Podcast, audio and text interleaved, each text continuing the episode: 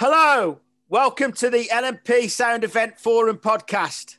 I did it twice. Yes, Paul's just gone damn because I've done it perfectly twice now in a row. Don't expect three times. As always, you can tell it's a positivity podcast, this one, and my positivity co host. Tell them all about yourself, Mr. Spicer. How are you? Hello.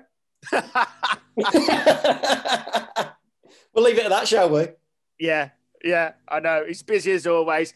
And again, back in the kitchen after being in the soundproof living room last week. Uh, we don't know whose kitchen it is yet. We haven't worked that out, but he's in the kitchen. I don't know whose house this is. Hopefully, he's got permission. No.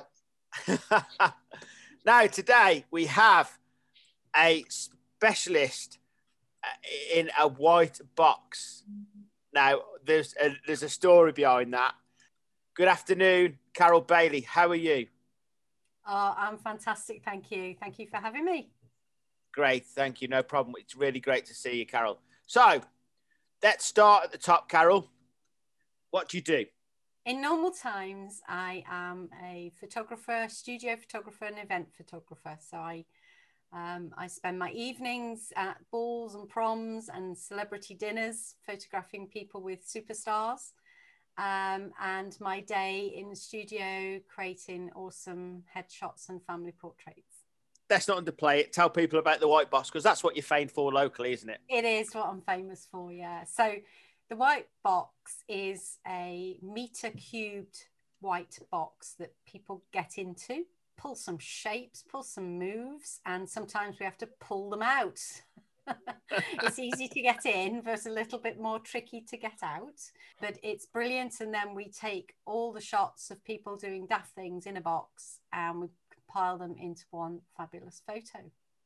And they are spectacular. Paul, you've seen them, haven't you? They're, they're brilliant. I have. I've seen, even before Carol and me ever met, I was seeing uh, her work uh, pretty much everywhere, actually. It was quite funny, everyone kept saying. So I'd never met Carol until a couple of months ago, but I've seen her work probably for the last couple of years, cropping up in, in different places. So yeah, especially the boxes. The latest one I've, I've done is um, I get the kids to make shapes in their football kit of their favourite team. Um, so we spell out the words. If you go on my Facebook, if you scroll around, you'll find a Wolves one. But I'm desperate to do Aston Villa and West Brom. I've got to, um, I've got to ask Carol. He knows I've got to ask it. Has anybody asked for Walsall? No, but I, oh. have done I have done a shoot with Walsall. The, the only one I don't really want to do is Mönchengladbach. right, I'm going to get onto my Borussia contacts now and see if they want one. No problem at all. Because I can't spell the bit at the end of Mönchengladbach. It's got even longer name, hasn't it? brilliant, brilliant. right now, Carol. Obviously, we are in unusual times. Now, I know from chatting to you previously today that you have pivoted. Tell everybody what you're doing at the moment. It's not so much pivoted, but just changed changed the uh, area of focus really away from the event stuff pretty much focusing on commercial work um, as apart from the uh, the white box, which is still going really well. So headshots and press release photos are the most common thing I'm doing at the moment. I think businesses have spent lockdown really refocusing on what direction they're going themselves. I'm doing quite a lot of rebranding shoots for people. So if they've got new logos, they need all their vans rephotographing for their websites. Uh, a lot of people have moved premises, some have gone bigger. Some have gone smaller. Um, again, so they want to celebrate that with a bit of press release imagery, which and press photography I discovered when I started doing this is actually quite a different thing to your regular commercial website photography. It's got to have real impact. It's got to be absolutely, you know, smacking the editor in the face so that your story gets picked. So I'm working with some really good PR companies doing their pictures for them. Have you ever been Pat Paul? I can't even answer that one. one day, Paul. I can you can imagine it now going up a red carpet with all the sound equipment. They pap him and go, "Who's that?" And you never sure see me anyway at events. That's the thing. That's the whole point of our job. Is you You've never been see and gone, so, haven't you? Yeah. You've been and gone by the time the event. Yeah. We're normally rolling the red carpet out not the ones standing on it. yeah, that's true. That's true, isn't it? That's the true. irony is that when Paul and I first met, we discovered that we'd actually done a number of events, the same event, but because I rock up after he's left, we never met. Yeah, we never met. My guys were on site, but we never made the connection until. So that's quite funny. You never know who you're talking to. No. Always, always be nice. And, and I think that sums up the events industry. It is the camaraderie, it's the fact that we just get on with things, knuckle down, and really do what we have to. We are obviously in sad times in the events industry, Carol, and we, we are looking for a way back. Are, are you ready to go back to events? Are you are you skeptical about going back to events? Where do you stand in regards the events industry at the moment and, and events? I will do any event if I'm fairly sure that I can stay safe myself and and keep anybody that I work with safe. So so long as I'm in a place where I can socially distance and people want to come, I will be there. For me, I work in a mask. I've done weddings in a mask all day. It's not difficult. People moan, but it's ju- it's just part and parcel of your new job. You know, um, carrying a camera is heavy. Uh, wearing a mask is unpleasant, but you know what? That's just part of the job and what you do. So, you know, a welder has to wear a welding mask to protect him, and and that's how I look at it. You know, it's just a something we have to incur uh, in order to survive and to do our job safely. Whether it'll happen, you know, whether the organisers will do it, that's another matter. And Paul, that's the message we need to get across, isn't it? How what what steps we're prepared to take in this industry? You, you've got to adapt. We, we keep talking about this all the time. You've got to adapt to be able to do it. And I know it's not pleasant. It's not. I mean, I, I don't know if Carol gets this. Every time I have to wear a face mask and I'm on a job, my blooming glasses steam up. But you, you just get through it. You kind of get used to it. It's you got to do it. I think it's the people that are having a moan and groan are the ones that are not, you know, not going to adapt with it. And then they're the ones saying, well, you know, we can't work. Well, there is. I know there's certain groups, and I'm not saying everyone can. There's certain groups that we know that can't work given the situations at the moment but there are we have proved there are groups of people that can work within the limitations that you've been given so why don't you I mean, one, one, one of the first things I did, Carol, when lockdown came, is buy a, a wireless microphone and a three meter cable from other microphones as well. So yeah, so it, it, you know, even I can tell that three meters will probably allow us to be socially distanced two meters. But it is, we'll do whatever it takes, and this is the key. This is what we've said all along on this podcast. It's what we say. So so yeah, so it's just great to reiterate that. I mean, I, I, in in a, in many ways, um, there's practically no time that I would need to be closer than two meters to anybody anyway, because my lenses are designed to be further away than that. I did a newborn shoot actually for the lovely chef at Walsall Football Club, his his grandson, and that was challenging because normally I would put the baby and move it so that he's in you know nice position and and creative and all that, and I had to instruct the parents to do that which they were actually supremely good at. Even even things where you would think, you know, you can't do your job without without touching something. There actually is a way of finding a way around, and I just had to become uh, very good. We used I used um, photographs that I've used done before, so they could copy. Where there's a will, there's a way, and um, it's it's just about other people having confidence in me and my colleagues in the event industry that we will do what we say we'll do and we won't we won't go beyond the one meter at you know occasionally in the two meter by by rule. It's, it's simple. It is. No that's that, that's brilliant that is carol and thank you much for, for, for telling us what you're doing to, to get around the situation.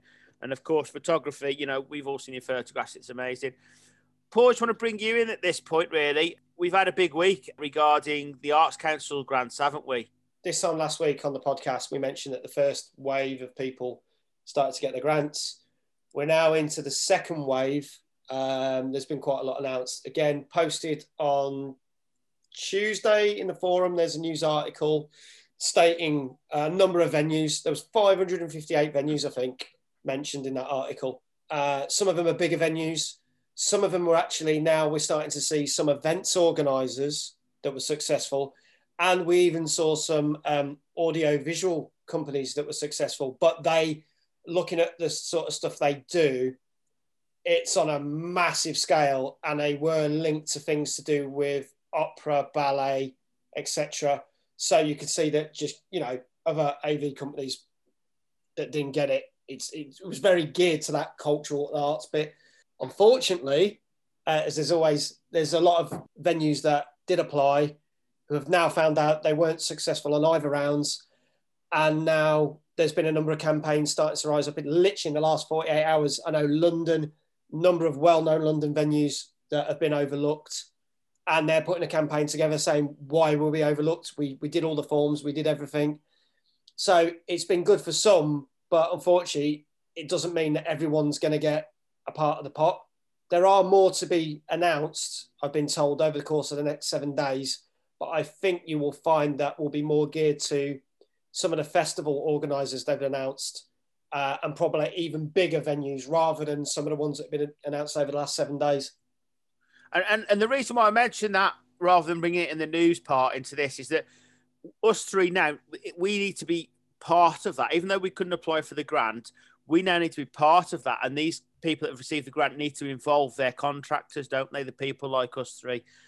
Yeah, well, for example, um, my local theatre, the Prince of Wales, they got some uh, a grant. Well, they put on dance shows, for example. I know the dance schools are putting in a lot of effort to get their performances up and running and practicing. So I'm hoping that things like dance dance shows will be something that can can go on, and then and I photograph them. We don't want this pot, the money in the pot, to be in the banks for 12 months, do we? We want to get out there doing what we can. I, I, I can't see how it will be. I, I've heard inklings and rumours of some venues that have got the money and they're technically still closed and are staying closed. It depends whether it's still viable. So um, if it means that they're going to reopen in six months' time and they can, I can't really complain about that. But they have some of the venues have come under criticism saying, well, you're not trying to put events on now. So why did you get that grant? Well, mainly because they've had a really bloody tough six months, is why. And if they don't think it's going to be viable for another six months, especially like if you look at with the, the local lockdowns that are happening, they're not going to be able to operate anyway over the next course of weeks. So mm. I don't think anyone should be criticised for for that. In terms of other things, you're just saying about the Prince of Wales. I know the Garrick got theirs, I believe, and ironically, we are hopefully, fingers crossed, we'll be doing our first theatre show on the 9th of November. That will be interesting, and I'll report back on that actually. So we'll uh, we'll see how that goes. But yeah, if they if, if they've got the grant and it's viable for them to use it, get things moving, great. Hopefully, it will help them tick along. But I think if they do keep it in the bank, you know, if they're not open, I don't blame them because it might mean that they are there in six months' time rather than like some venues we've already seen that have already gone, have gone. It's too late. So, so would you start planning your events for next year now with, with this extra cash? Then is that what you're saying, Paul? And perhaps give your contractors because the, the, the worry I've got is that if they don't start talking to the contractors, the likes of us, we could lose a little bit of heart and, and, and oh. that I think the thing is, a lot of them already have, and not because of actually forward planning, because of all the postponements. So if you look at a lot of the theatres, nearly all their diaries for 2021 is all the stuff that was supposed to happen this year. So I know a lot of the theatre shows that we do, all our dates have just been shelved into 2021.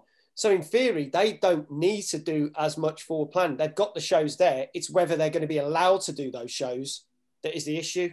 So the work is there, which means that, you know, contractors, photographers, suppliers, etc., can come back.